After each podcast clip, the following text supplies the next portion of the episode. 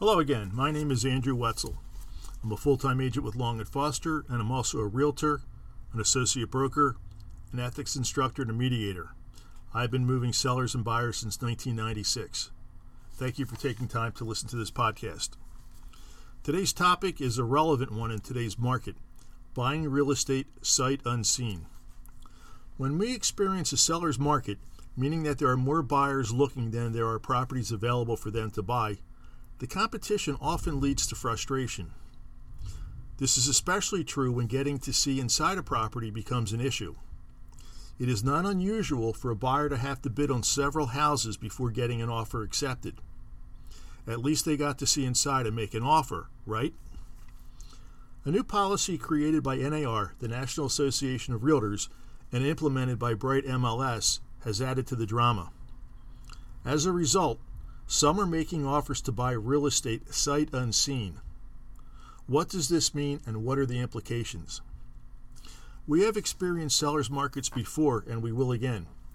Generally speaking, a combination of low mortgage interest rates and low inventory causes houses to sell quickly, making many buyers and sellers act differently than they might in a more balanced market. Asking prices may be the floor rather than the ceiling when it comes to making an offer, and a buyer, assuming they have an opportunity to see inside and make an offer, may not get a second chance. It may be wise for them to offer their highest and best from the beginning. However, the regulations covering appraisals are stricter than in the past, so offering above the asking price is not always the best answer. What to do? Many buyers, frustrated by competition, bidding wars, and houses they cannot get in to see, are trying to be creative. They have several options in addition to the amount of their offer, such as offering a high deposit, being flexible with the settlement date, and waiving inspections. Some may give up or delay buying. Many sellers are overwhelmed by multiple showings, multiple offers, and as unusual as this may sound, not knowing whether their highest offer will appraise, and if they get an acceptable offer, whether they will even be able to find their next home. One of the ironies of this type of market is how a seller who has a lot of leverage when selling will react when they're buying without having the same leverage. The shoe may literally be on the other foot. Enter the new NAR policy called the Clear Cooperation Listing Policy. It has caused confusion and frustration, although most realtors understand why it was necessary. Frankly, it's impossible to deny its purpose. It requires brokers to upload property information to the multiple listing service within one business day, excluding weekends and national or state holidays, of any public advertising, which includes a for sale sign and social media. Let me restate that. Once a property is publicly advertised, it has to be in the multiple listing service within one business day. Violating the policy may result in a substantial fine. Absent public advertising, we are still required to upload the information to the multiple listing service, but we're given three business days for that.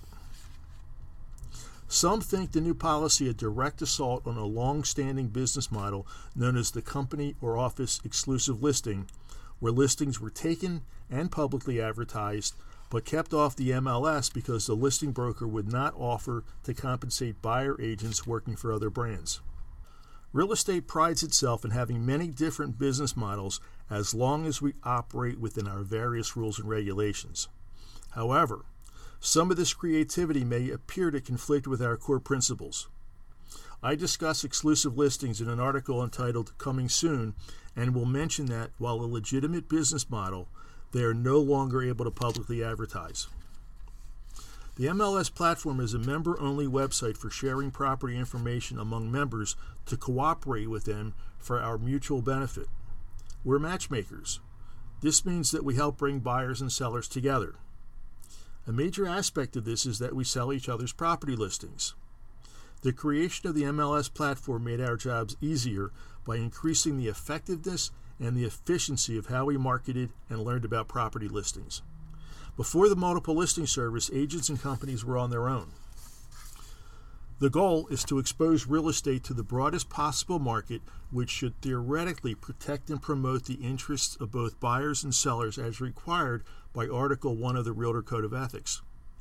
Presumably, this should allow sellers to achieve the highest possible selling price and the best terms in the shortest period of time by ensuring that as many buyers and agents as possible would be able to access property information, schedule showings, and if a buyer liked what they saw, make an offer.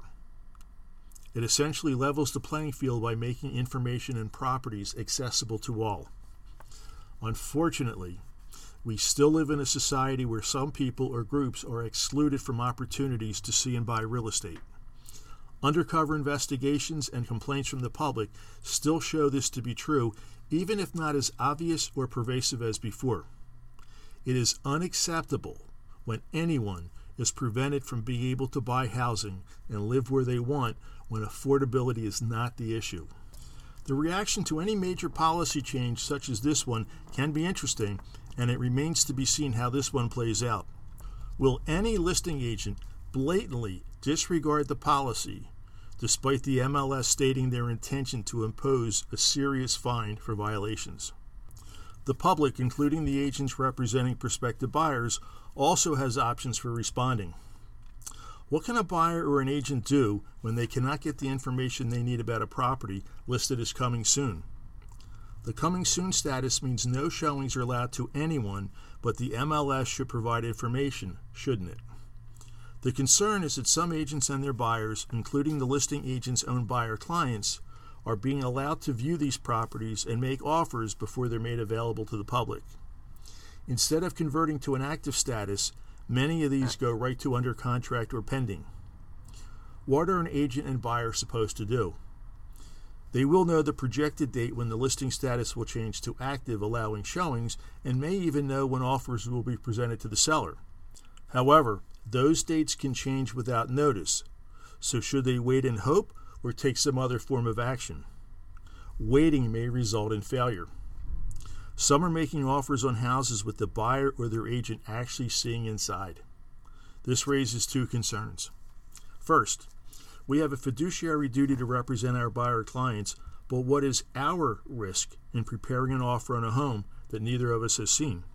Suppose neither has actually visited the location to see the exterior of the neighborhood. While I'm certainly not a contractor or an inspector, I have seen a number of things, both inside and outside houses, that made me question the pricing or condition of a home. And when I'm asked, I offer my opinion on whether to pursue a house, how to negotiate the price, and what to inspect. Obviously, an agent needs to make sure they're not exceeding their level of competence. What options does a buyer have if they come to realize that a house is not as nice as they had hoped or expected based on the exterior or the MLS presentation, including pictures and public remarks. Suppose the listing has poor quality or no pictures and little or nothing in the way of a description. Most agents will tell you that an inspection contingency provides a way out, and while it does, it has a cost to the buyer and it takes time. Would they make an offer sight unseen without inspections? I could go on. Second, as a listing agent, as attractive as it may sound to sell a client's house without their having the inconvenience of showings, suppose a buyer uses a home inspection to terminate a sale when there's really nothing wrong with the house or a seller would make any repairs that they might request. Perhaps they offered a low deposit and are willing to forfeit it to terminate a contract. A failed sale stigmatizes a house, perhaps even worse than a lengthy time on the market.